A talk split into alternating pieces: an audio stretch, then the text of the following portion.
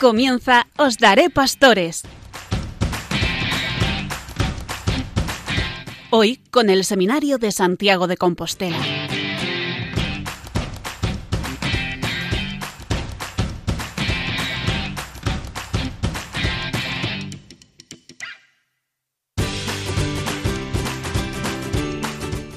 Muy buenas noches y bienvenidos una vez más a nuestro programa Os Daré Pastores desde el Seminario Mayor de Santiago de Compostela. Les saludamos en este mes de diciembre, cercana ya la fiesta de Navidad, y cercana también la apertura de la Puerta Santa y la inauguración del Año Santo Compostelano 2021. Un poco estos son los temas que van a destacar en nuestro programa de esta noche. Hemos celebrado en días pasados la fiesta de la Inmaculada, que este año, por consecuencia de la pandemia, ha sido también la celebración del Día del Seminario bajo el lema Pastores Misioneros. Y ya ahora nos estamos introduciendo en las ferias mayores del Adviento que nos invitan a una preparación más intensa para el misterio de la Navidad. Saludamos a todos nuestros radioyentes y les agradecemos que nos sigan a través de Radio María. Gracias también a todos aquellos que hacen posible este programa, les presento a nuestra mesa de esta noche. En primer lugar, don Carlos Álvarez de Parela. Él es nuestro rector y él lleva a cabo la parte formativa de nuestro programa. Pablo Bazarra y Ángel Patrick Duy, que ellos son los responsables de nuestra sección musical. José Antonio Conde Silvoso, la voz del Papa, y Enrique Malvar, que se ocupa del espacio abierto, de las novedades, bueno, así una sección muy, muy dinámica que nos gusta mucho.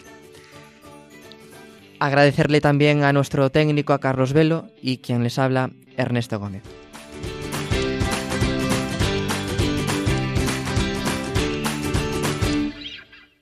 Con la celebración del Día del Seminario aún reciente, como decía antes, empezamos nuestro programa pidiéndole a la Santísima Virgen María por las vocaciones al sacerdocio.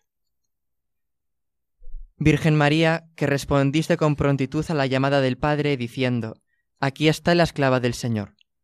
Intercede por nosotros para que no falten en el pueblo cristiano sacerdotes que en comunión con sus obispos anuncien fielmente el Evangelio, celebren los sacramentos, cuiden al pueblo de Dios y estén dispuestos a evangelizar a toda la humanidad. Amén. Y sin más comenzamos nuestro programa. Bueno, pues nos toca empezar con la sección formativa. Don Carlos, buenas noches. Buenas noches, Ernesto. Buenas noches a todos. Eh, una alegría estar, como siempre, con vosotros haciendo el programa, porque estamos con vosotros, estamos todos los días, ¿no? Pues, mm, pero bueno, de esta manera eh, iniciamos dentro de lo que nos va tratando este tiempo de formación concretamente los agentes de la formación. Lo importante que es lo que hemos visto de todas las dimensiones de la formación para el futuro sacerdote, se centra el plan de formación ahora en cuáles son los agentes de la formación. Y nos dice, eh, la ratio nos mm, hace una reflexión en este sentido y unas indicaciones y nos dice que el principal agente de la formación es el Espíritu Santo. El Espíritu Santo, que es el que modela a cada seminarista por medio de la presencia de Cristo en su palabra, en los sacramentos y en los hermanos de, la comunidad de, aquí del seminario. ¿Para qué? Bueno, pues para ayudarles en su proceso de crecimiento en esa madurez humana y cristiana que requiere, eh, bueno, pues para llegar a la, a la ordenación sacerdotal. Tener claro también, insiste el plan de formación, en que todos somos corresponsables en la formación. No hay un único responsable, eh, sino que todos tenemos que corresponder en esta, en esta tarea tan importante de la formación. Por eso señala primer, eh, el primer eh, agente, no decíamos Espíritu Santo, pero como esa corresponsabilidad de todos con primero el obispo, que es el pastor responsable, el presbiterio, el equipo de formadores, de profesores, de profesionales especialistas, con su testimonio de fe y de vida, y, lo, por supuesto, los mismos seminaristas, ¿no? Junto con la familia, importante que es vuestras familias, la parroquia de origen, los movimientos, que también tienen un papel muy destacado ¿no? en muchas eh, respuestas a nivel vocacional. Bien, el primer responsable, nos dice el plan de formación, es el obispo, que es el primer responsable de la admisión al seminario y de la formación. Él elige, lógicamente, al equipo formativo, aquellos que estamos en cada momento, pues somos elegidos por el señor obispo, establece el reglamento del seminario, cómo tiene que circular, ¿no? Y cómo tiene que eh, la formación, ¿no? Es muy necesario, eh, insiste el plan de formación, en el diálogo del obispo con los seminaristas. De hecho, el canon, eh, el Código de Derecho Canónico 259, dice expresamente sobre esto. Visiten los obispos personalmente con frecuencia el seminario, supervisen la formación y enseñanza de las materias de filosofía, de teología, el carácter, la piedad de cada uno de los seminaristas. Insiste también el plan de formación en la necesidad de que el obispo tenga contacto con el equipo de formadores y que mantenga estas eh, reuniones de una manera frecuente como signo de esa confianza. Que participen en las celebraciones litúrgicas, los seminaristas, ¿no? Pide que participéis, ¿no? Y así lo hacemos concretamente, nosotros lo hacemos con una frecuencia que ya sabéis, participamos en las celebraciones litúrgicas presididas por nuestro obispo en la catedral en los momentos más significativos del año litúrgico y de la vida diocesana. Segundo, eh, insistencia del plan de formación es el presbiterio. Entonces, primero dice que el clero tiene que estar en, como es lógico, en comunión y sintonía con el obispo. Y también compartir la solicitud de la formación de los seminaristas, primero, mediante la oración. Lo importante es rezar por los, por, los seminaristas, por ¿no? Con el afecto sincero y cercano, con el apoyo y visitas al seminario. Es decir, todo aquello que sea unir es avanzar. Y, en la formación todos somos responsables. La corresponsabilidad en la formación para que, bueno, pues para que el fruto de esta formación sea futuros sacerdotes santos y sabios. También insiste en que, hablando del presbiterio, que todos los sacerdotes tengan clara la responsabilidad formativa en su trato con los seminaristas. De una manera más concreta, insiste y subraya los párrocos, los párrocos de pastoral, que colaboren con el equipo formativo por medio de un diálogo sincero y concreto. Esto es muy importante. lo, experimentamos todos cuando nos formábamos, vosotros estáis formando, lo importante que es el, tener contacto con sacerdotes que, bueno, pues por su vida de piedad, por su vida apostólica, bueno, pues son un ejemplo, ¿no? Que nos ayudan a madurar, a revisarnos en tantas situaciones, ¿no? De la vida. Tercero, por tanto, primero el obispo, segundo el presbiterio, tercero, los seminaristas. Claro, cada uno de vosotros que os estáis formando, seminaristas, sois protagonistas de vuestra propia formación y tenéis que eh, hacer un camino de constante crecimiento en el ámbito humano, en el ámbito espiritual, en el ámbito intelectual, en el ámbito espiritual y también en el comunitario.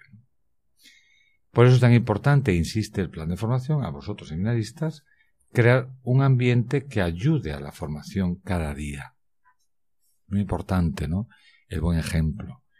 El ser, bueno, pues piadosos, por supuesto, el ser alegres, el ser apostólicos, estudiar, ¿no? tomar en serio la formación intelectual, valorar mucho la importancia que eso tiene en la vida de, un sacerdote, ¿no?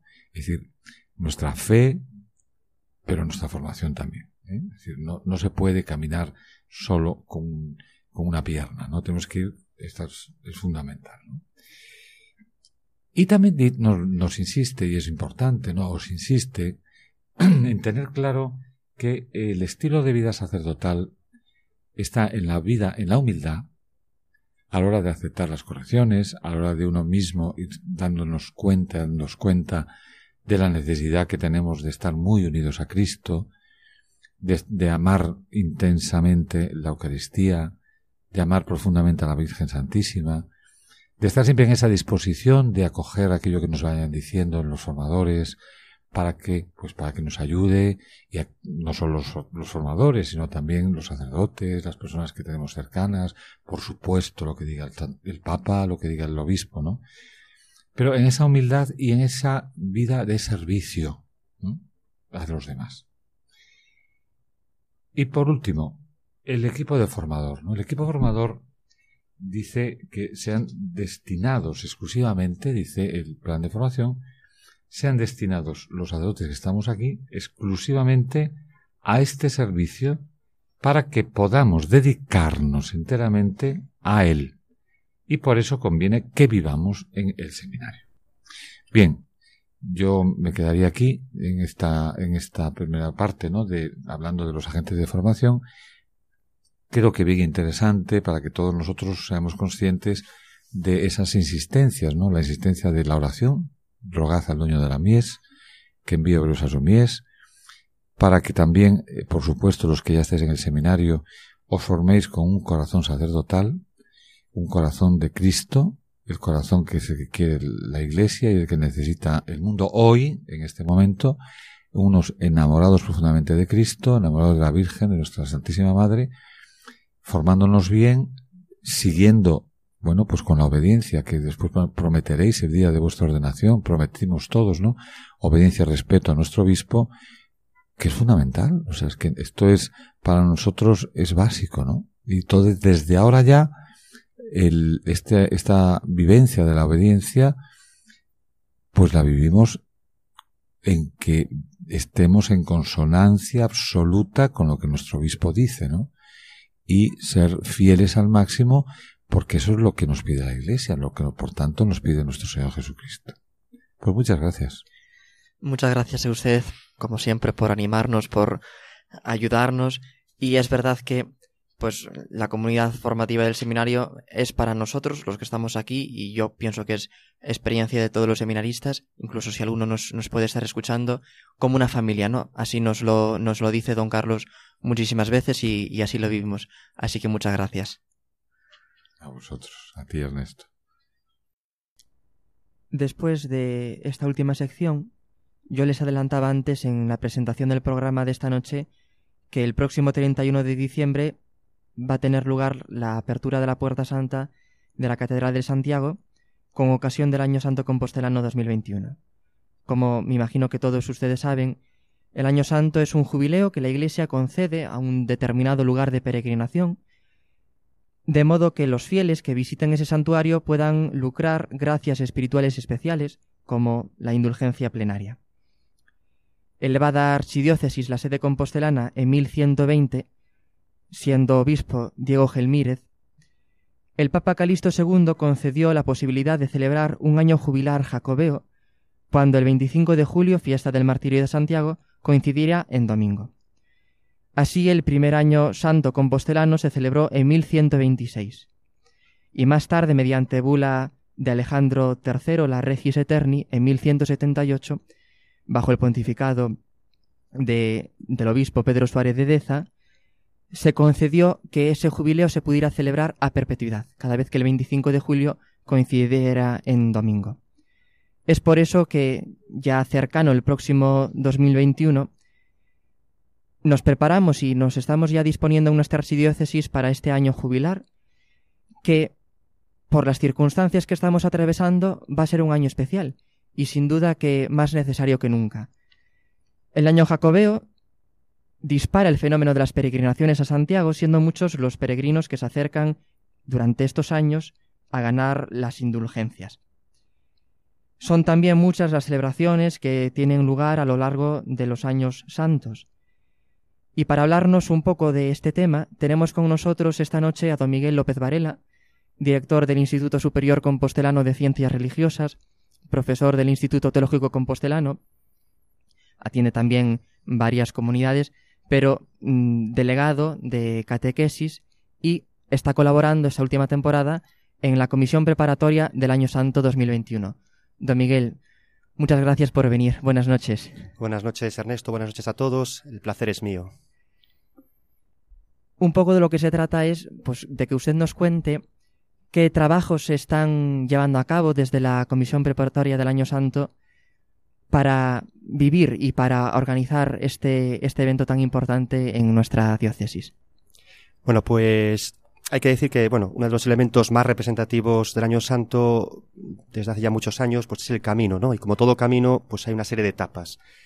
En este momento, pues estamos ya casi franqueando la etapa ya de celebración, pero la etapa anterior, la de preparación, bueno, pues un poquito eh, tuvo un montón de elementos que se pusieron en juego. Sí que me gustaría que nos diéramos cuenta que la carta del señor arzobispo con la que convocaba este año jubilar, eh, pues una carta que en su interior marcaba eh, lo que sería el itinerario propio de preparación hasta el jubileo. Para aquellos que no la conozcan, pues les digo un poquito la estructura. Una primera parte que era sal de tu tierra, una segunda parte ponte en camino, y la tercera parte de esta carta, Santiago te espera. Bueno, en base a estos tres, a estos tres momentos, también secuenciamos la preparación del año jubilar. Y entonces, claro, la fase preparatoria, que tiene que ver con sal de tu tierra, el, digamos, preparados, listos ya, bueno, pues un poquito lo primero más inmediato era diseñar lo que sería el lema y el logo del año jubilar. Eh, de alguna manera que recogiese pues todas aquellas intenciones y deseos que don Julián había materializado en la primera reunión que tuvimos, la comisión preparatoria, y que sobre todo quería subrayar el elemento espiritual de, este año jubilar, no solo de este año, sino todos los años santos, pero con mayor relieve este año jubilar. Por lo tanto, preparar un logo que fuera suficientemente atractivo y un lema de convocatoria para este año, eh, extraído, como digo, de las palabras de don Julián, que después más tarde materializarían estas dos cartas pastorales. Una primera que escribía pues justamente hace prácticamente un año, y una segunda que a raíz de la pandemia escribía reconvocando, permítaseme la expresión, reconvocando a este año santo jubilar. Juntamente con esto, bueno, pues se diseñaron también una serie de monedas conmemorativas, eh, pues una serie de materiales que se enviaron a las diócesis, a los centros de acogida a peregrinos, a diversas instituciones en torno al camino para convocar, anunciar y motivar el año santo compostelano.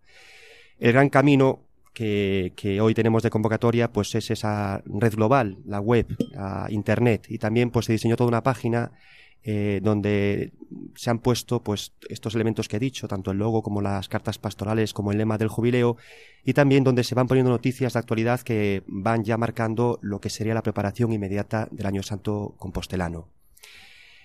Junto con esto, pues empezaron a preparar también eh, pues una serie de aplicaciones móvil para poder acompañar al peregrino en su camino a Santiago. Eh, esto ya sería, si retomo la estructura de la carta del señor arzobispo de Santiago, don Julián Barrio Barrio, después de Sal de tu tierra decíamos ponte en camino. Bueno, pues para cuando los peregrinos se pongan en camino, una vez abramos la puerta santa jubilar, pues los intentaremos acompañar con una serie de catequesis y materiales espirituales que los daremos en la forma tradicional de papel y también se, eh, pues se ofrecerán en forma de app para que, bueno, hoy en día el móvil es un recurso que, que lo lleva todo el mundo en el bolsillo, quizás el recurso más inmediato, mucho más cómodo que el papel. Eh, entonces, pues a través de estas dos, de estos soportes intentaremos acompañar al peregrino para cuando llegue a Santiago, ¿no? Y en Santiago, pues lo que nos espera es el apóstol, el apóstol Santiago, la, eh, ese que fue amigo del Señor y que nos trajo la fe hasta esta parte del, del Finisterre, por entonces conocido, el Finisterre gallego actual. Eh, bueno, y un poquito estos son los elementos de preparación eh, más inmediatos a este jubileo. El último año santo compostelano que celebramos fue el pasado 2010. Tuvimos la suerte de contar con la visita del Papa, en aquel entonces el Papa Benedicto XVI. Y este año santo, esta celebración del nuevo año santo compostelano, pues va a estar marcada por el, por el coronavirus, ¿no? Por, por toda esta situación de pandemia que nos está llevando y nos está acercando a esas realidades espirituales y, a esas realidades sobrenaturales que en los momentos de dificultad pues nos son más cercanas y, y más vivas. ¿Qué implicaciones tiene para la archidiócesis de Santiago? ¿Qué frutos espirituales da la celebración del Año Santo?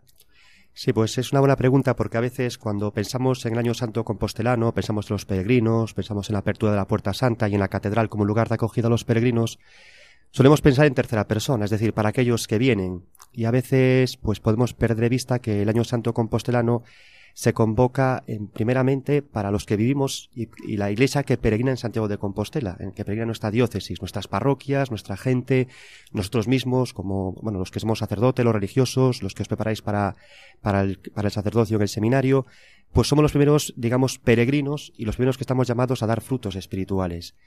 Y en este sentido también, pues la diócesis tuvo en cuenta todo un plan, un plan, digamos, de actividades para motivar justamente esto, estos frutos espirituales que pretendemos alcanzar en nuestra diócesis.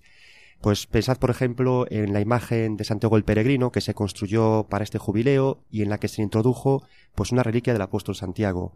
Es la primera vez que pues una imagen, perdón, que una reliquia eh, se mueve, sale de la catedral y se mueve pues por los por, por el territorio diocesano.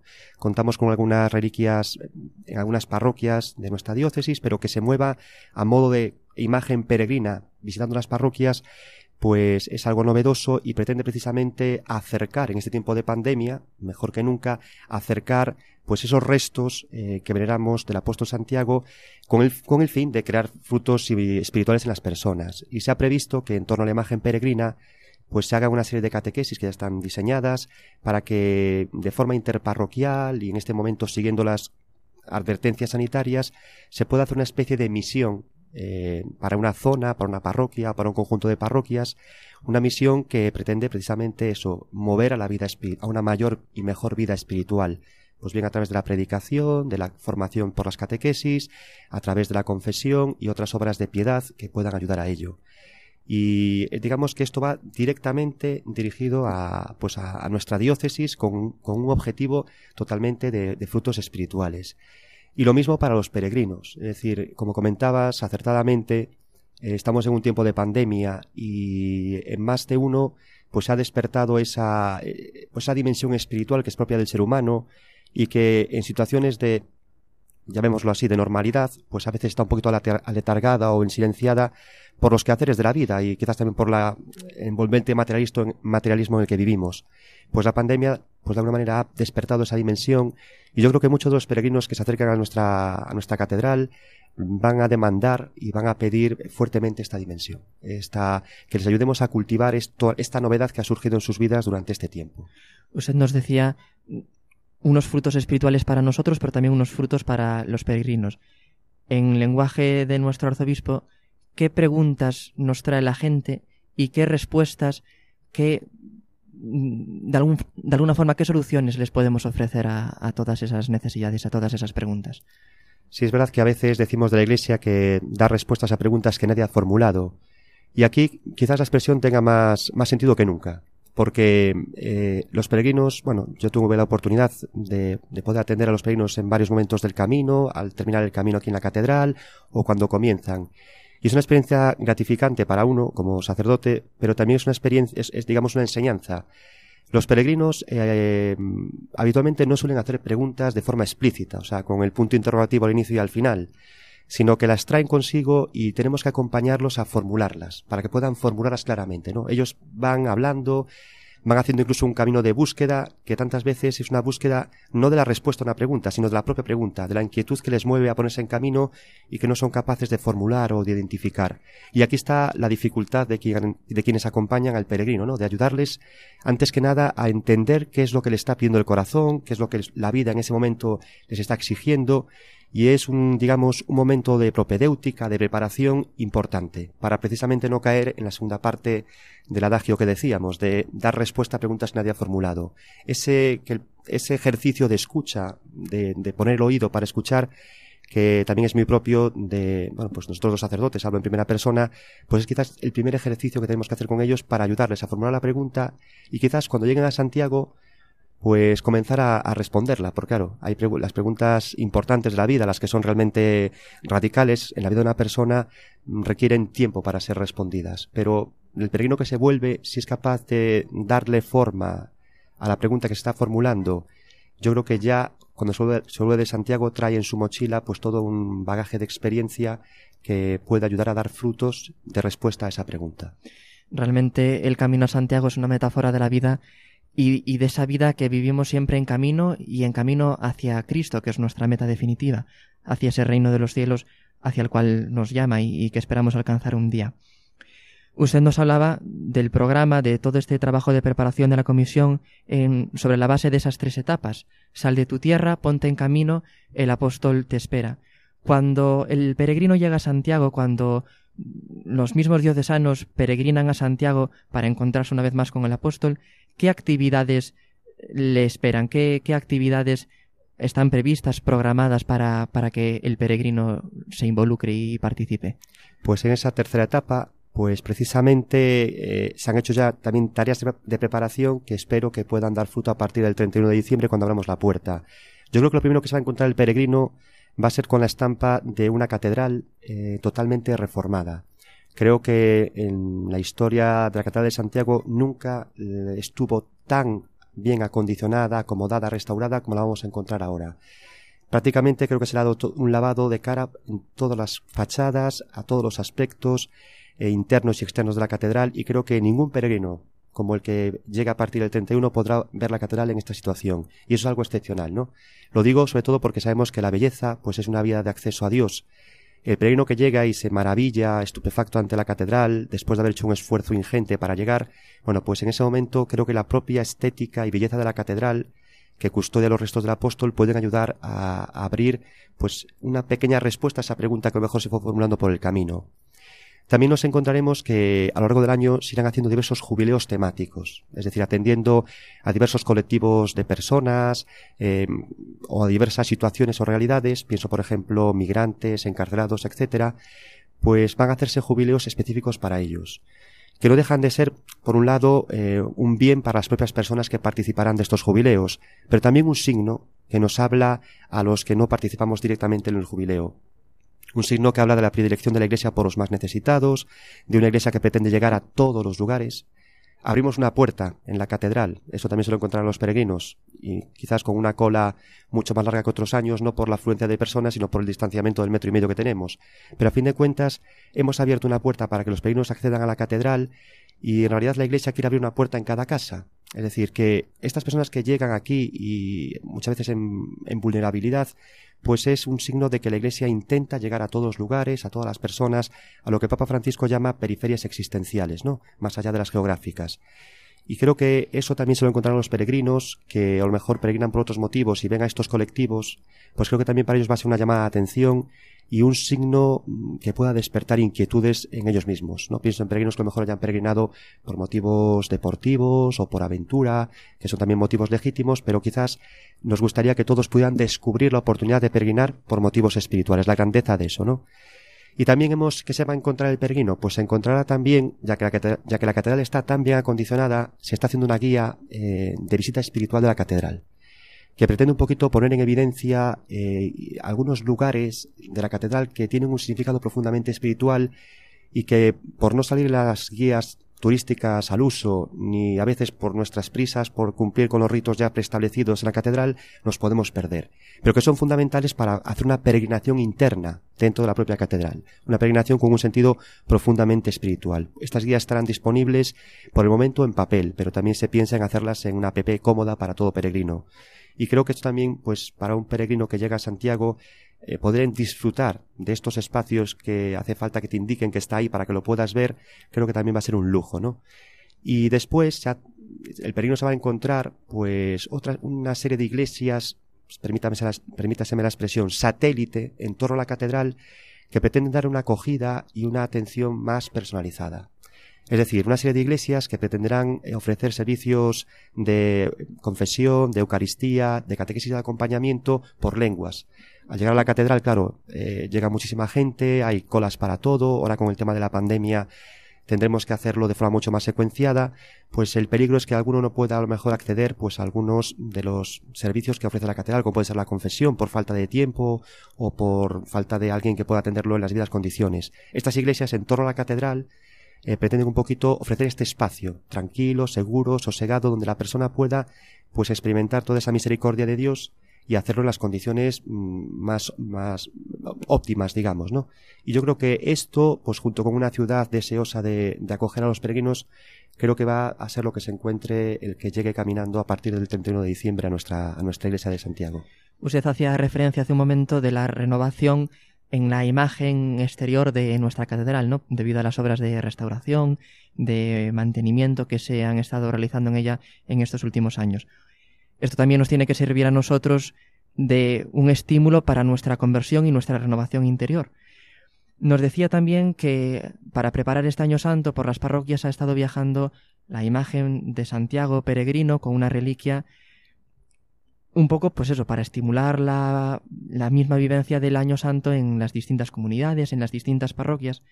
Entonces, yo quería preguntarle para finalizar, ¿cómo nos podemos implicar los diocesanos en la celebración del año santo y en la acogida espiritual de los peregrinos? Quizás aquí el que tiene un papel, digamos, más directo, todos tenemos un papel, protagonista. Cualquier compostelano, y me gustaría que, bueno, decirlo desde, desde aquí, ya que puedo, me des la oportunidad de hacerlo, cualquier compostelano eh, tiene un papel, digamos, protagonista en este año santo compostelano. Es, digamos, un gran don, diríamos en sentido coloquial, un lujo tener las reliquias del apóstol Santiago con nosotros, uno de los doce discípulos de Jesús. No, es que sean miles de discípulos, son doce, y aquí tenemos pues las reliquias de uno de ellos, y además del grupo cercano a Jesús. Es un lujo para una diócesis, y como todo lujo, pues hay que compartirlo. Y esto le toca desde el obispo a la cabeza hasta el último diocesano que se sienta con fuerzas y ganas de hacerlo, ¿no? Entonces, ¿cómo podemos hacer los compostelanos? Pues cada uno tendrá que hacerlo según su lugar, situación y posibilidad. Por ejemplo, pienso en las iglesias que están en torno al camino, las que más directamente tocan con esta realidad, ¿no? Bueno, pues los sacerdotes, junto con sus colaboradores laicos, pues tendrán que de alguna manera ingeniárselas para tener la iglesia abierta, poder acoger a los peregrinos, escucharles, para poder ayudarles a formular esa pregunta tan fundamental en sus vidas. Tendrán también que ofrecer la posibilidad de confesión, eucaristías cuidadas para que puedan sentir el abrazo de la iglesia, que es el abrazo de Dios Padre y de su misericordia tendrán que, pues a lo mejor incluso proveer materialmente o económicamente en algún caso a estos peregrinos. Esto, digamos, las iglesias y parroquias más cercanas al camino. Las personas, uno puede decirse, bueno, ¿yo qué hago si mi parroquia, si yo no toco con el camino, mi casa está lejos de, Santiago? Bueno, pues otra vía inmejorable y, universal es la oración. Rezar para que eh, las personas que vienen a Santiago puedan realmente encontrarse con el Señor, a través del, estímulo del camino y a través de la figura de Santiago Apóstol, pues puedan realmente tener un encuentro vivo con Jesús y con la vida que Él viene a traernos. Y, esa, y la oración sabemos que puede mover montañas y es una forma eh, que creo que todo el mundo, pues sin grandes, sin grandes esfuerzos puede realizar. Igual que hacer algún tipo de sacrificio por los, por las personas que caminan, ofrecer pues algo, algo de su vida para el bien de las personas que vienen caminando o que, o que vendrán a Santiago Pienso también, por ejemplo, en que, bueno, pues uno también puede de alguna manera, eh, pues caminar por otra persona. Sabéis que en la tradición compostelana, pues hay, eh, pues había esa figura de quien podía, quien caminaba por otra persona para ofrecer su sacrificio por el bien de esa otra persona. Es el sentido de intercesión que, bueno, que la Iglesia hace recaer de forma particular en los sacerdotes y en su ministerio, pero que también es propia de todo bautizado. El pedir y el acompañar, solidarizarse con los demás.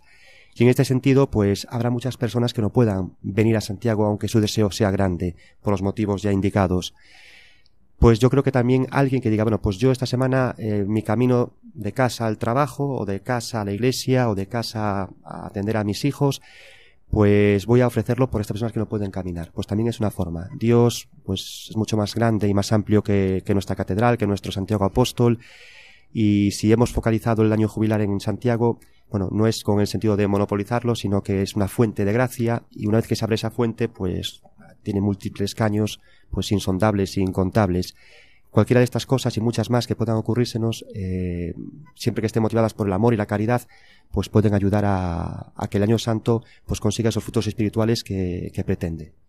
Don Miguel, muchísimas gracias por compartir este rato con, con nosotros y con nuestros radioyentes y a todos ellos les encomendamos, pues eso, que sigan rezando por los que a lo largo de este año santo van a peregrinar a Santiago, por nuestra archidiócesis de Santiago, para que este año santo compostelano lo que vamos a celebrar y en estas circunstancias tan particulares sea de verdad una ocasión de gracia para todos.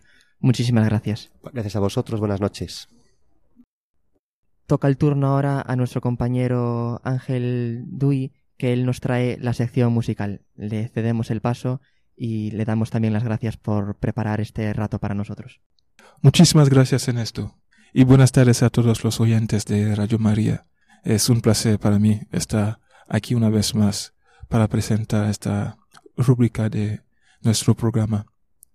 Pues hoy la canción que he elegido es una canción en inglés, una canción de David Az que se intitula You Are Mine. Vamos a escucharla, Carlos.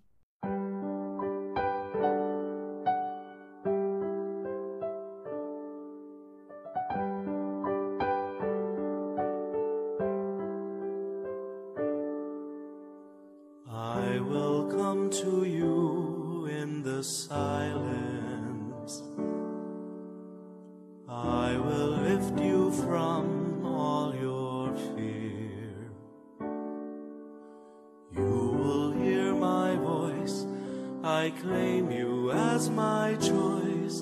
Be still and know.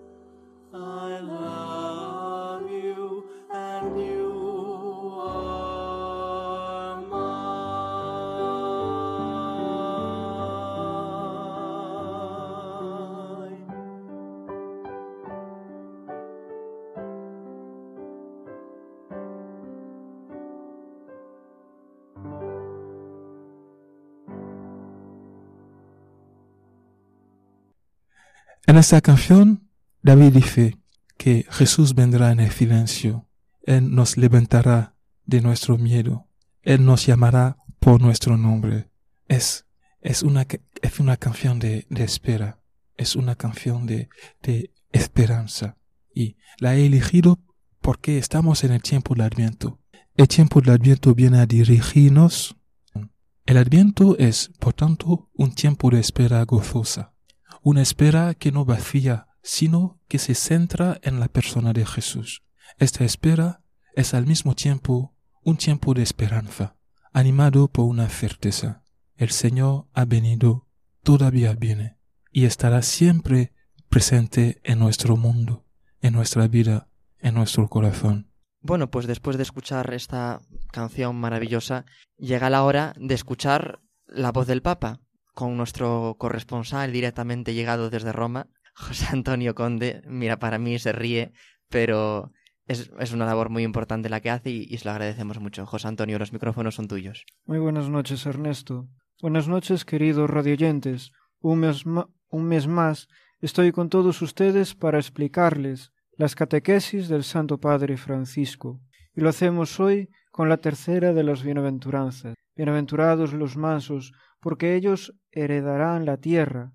De San Mateo 5.4. Bíblicamente la palabra manso significa tener un espíritu apacible, con un dominio propio que sólo se recibe de Dios a través del Espíritu Santo. Ser manso es tener el poder del Espíritu Santo para ser comprensible con el prójimo, y son frutos de ellos el amor, el gozo, la paciencia, la bondad, la fe, la templanza y sobre todo la mansedumbre. Esta bienaventuranza se relaciona con el atributo del ser humano que brota como respuesta de la condición del pobre espiritual, en la cual con el corazón humillado se recibe el perdón de los pecados y la consolación de Dios. ¿Cómo son bienaventurados los mansos? El hombre que practica la mansedumbre es feliz porque el Espíritu Santo está en su corazón. Evita las discusiones, la violencia, el atropello hacia el otro, y más aún perdona al que le ofende.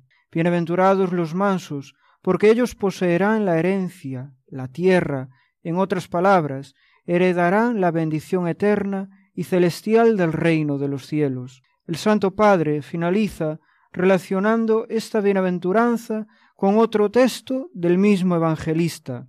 La tierra, para ser conquistada con mansedumbre, es también la salvación de ese hermano del que habla el Evangelio de Mateo. Si él te escucha, te habrás ganado a tu hermano.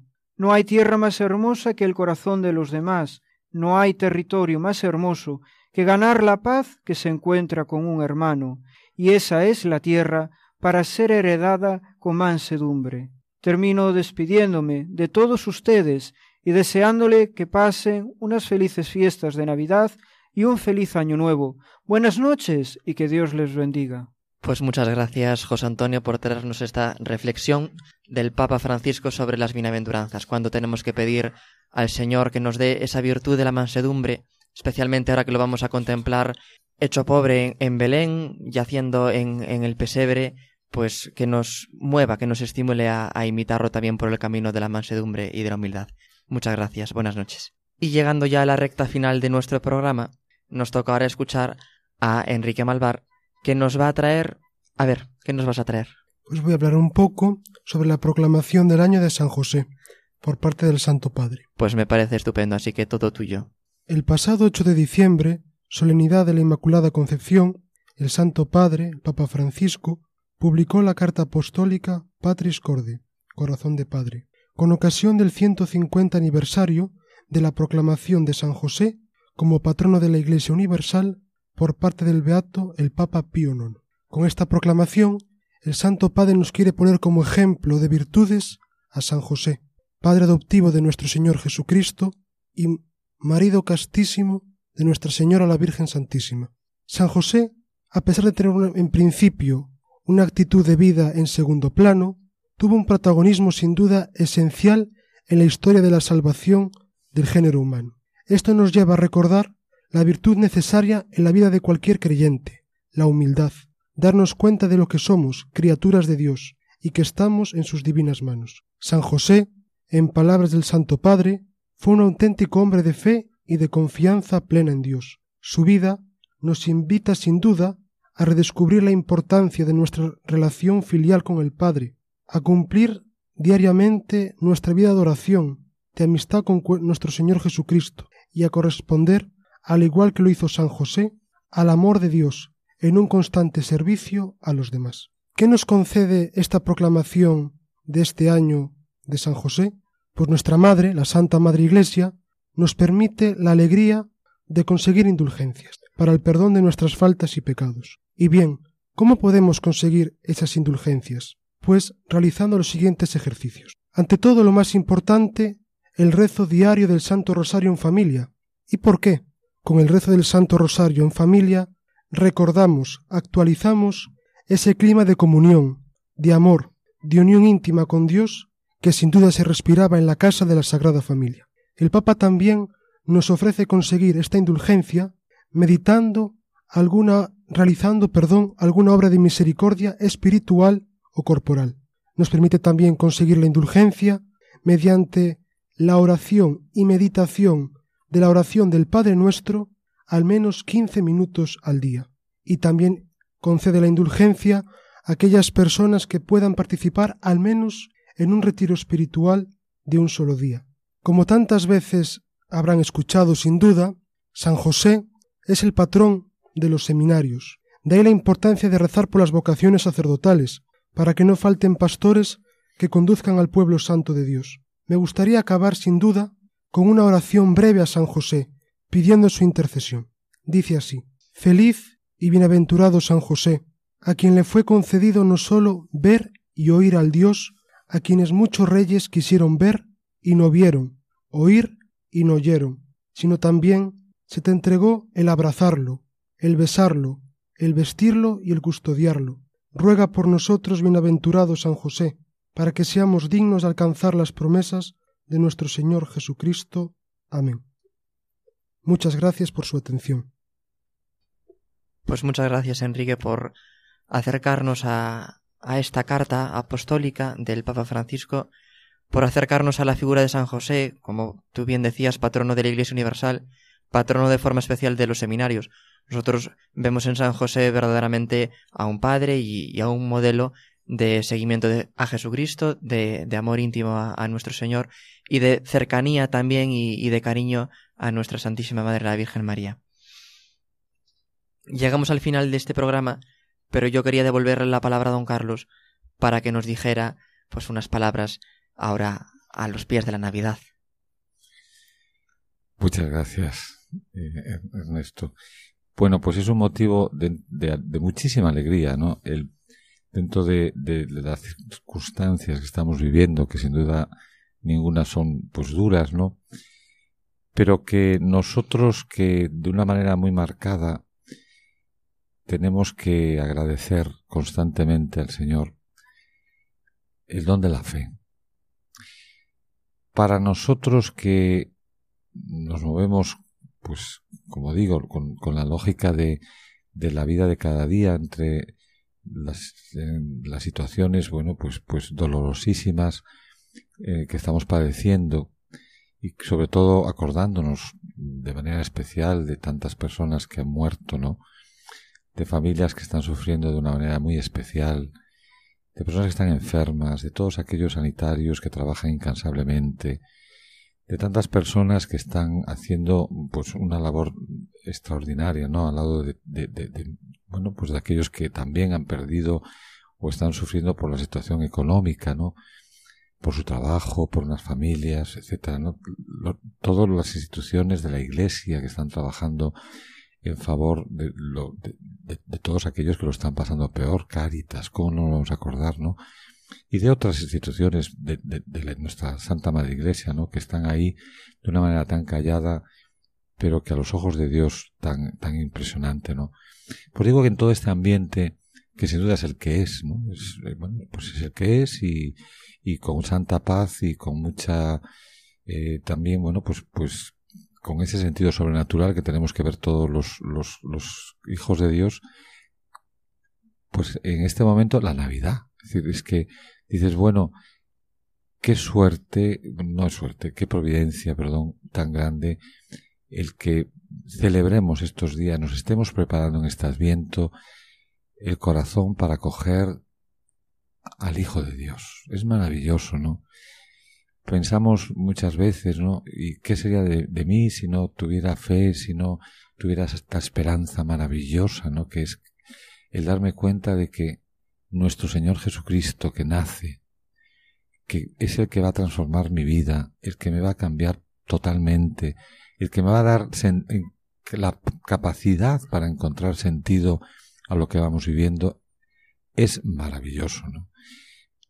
Y es maravilloso que si para nosotros es una realidad, ¿no? El que nazca nuestro Señor. Es maravilloso, ¿no? Preparar bien nuestro corazón, preparar bien nuestra mente, porque estamos llamados a transmitírselo a los demás. Esto es para nosotros nuestra vida apostólica, qué importante, ¿no? Que sepamos llevarle a los demás esta esperanza, con una palabra, con una sonrisa, con un cariño, acogiendo, sabiendo estar al lado de, de, tantas personas que no, pues que no creen o que creyendo también están sufriendo algunas circunstancias, ¿no? Pues es un mensaje para nosotros de paz, ¿no? Esa paz que nos trae y que solo nos puede dar Dios, que nos da el Hijo de Dios que viene al mundo, que nace para que tu vida, nuestra vida, tenga sentido pleno. Pues es bien bonito, ¿no? Que nos llenemos de esta alegría, de esta paz, para que sepamos llevarla a tantos que la necesitan.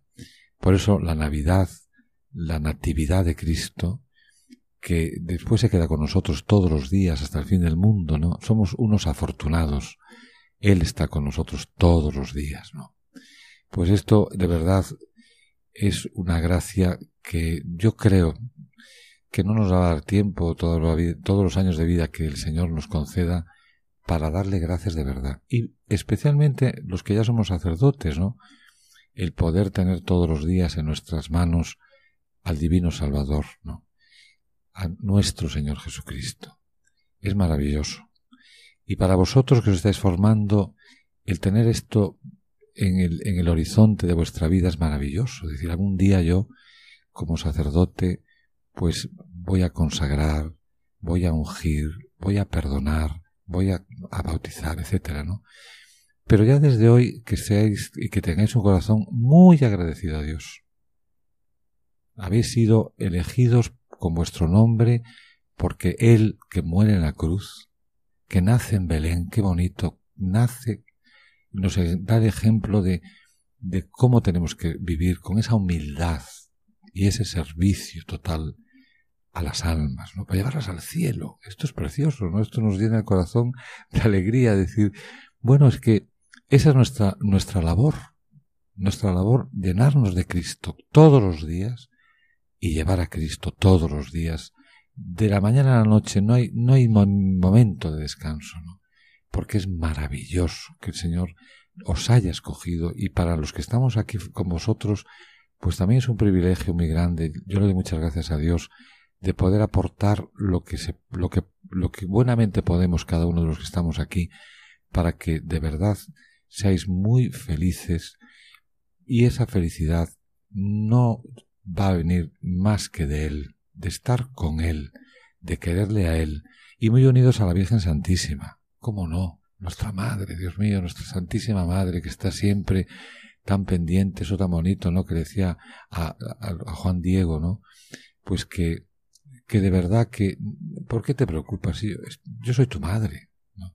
Y a San José. ¿Cómo no a San José? Qué bonito lo que nos decía el resumen que nos hacía hace un momento Enrique, ¿no? Pues claro que sí, San José, que, bueno, pues para, para, para nosotros que vivimos con esa confianza en Dios, pues esa confianza es la que, entre otras cosas, ¿no? Es lo que nos, va, nos transmite San José para que vivamos cada día con nuestra confianza en Dios, con nuestra confianza en el que nos ha llamado, porque Él nunca nos abandona. Por eso, demos muchas gracias a Dios por poder hacer esta Santa Navidad y esta feliz Navidad y sobre todo acordándonos siempre de los que más lo necesitan, de los que peor lo pasan, de los que están más tristes, de los que están sufriendo, ¿no? Que todo lo que hagamos de nuestras mortificaciones, de nuestra oración, de nuestro cariño, siempre es poco. Pues muchísimas gracias. Muchísimas gracias a usted. Y si a, la, a San José, a la Santísima Virgen María y como no a Santiago Apóstol, ahora que vamos a empezar el, año santo compostelano, les pedimos que nos ayuden a entrar bien y a entrar con, con ese sentido sobrenatural en el próximo año 2021. Hace unos días el, Papa bromeaba en, en el Ángelus diciendo que claro que en la plaza de San Pedro estaban instalando ya el árbol y estaban poniendo el Belén. Y decía todos estos signos son signos de esperanza pero tratemos de no quedarnos en el signo sino de ir más allá. Vayamos al significado decía el Papa. Vayamos a Jesús al amor de Dios que Él nos ha revelado. Vayamos a la bondad infinita que hizo brillar sobre el mundo no hay pandemia, no hay crisis que pueda apagar esta luz. Dejemos que entre en nuestros corazones y tendamos la mano a los más necesitados. Así Dios nacerá de nuevo en nosotros y entre nosotros. Pues con estos pensamientos y con estos sentimientos, junto con nuestros mejores deseos para todos y cada uno de ustedes, les deseamos una muy feliz Navidad, una buena entrada en, en el año 2021, que sea para nosotros realmente un paso en el camino de la esperanza y a toda la familia de Radio María y por supuesto entre nosotros pues también que, que pasemos muy buena Navidad y les encomendamos al próximo programa.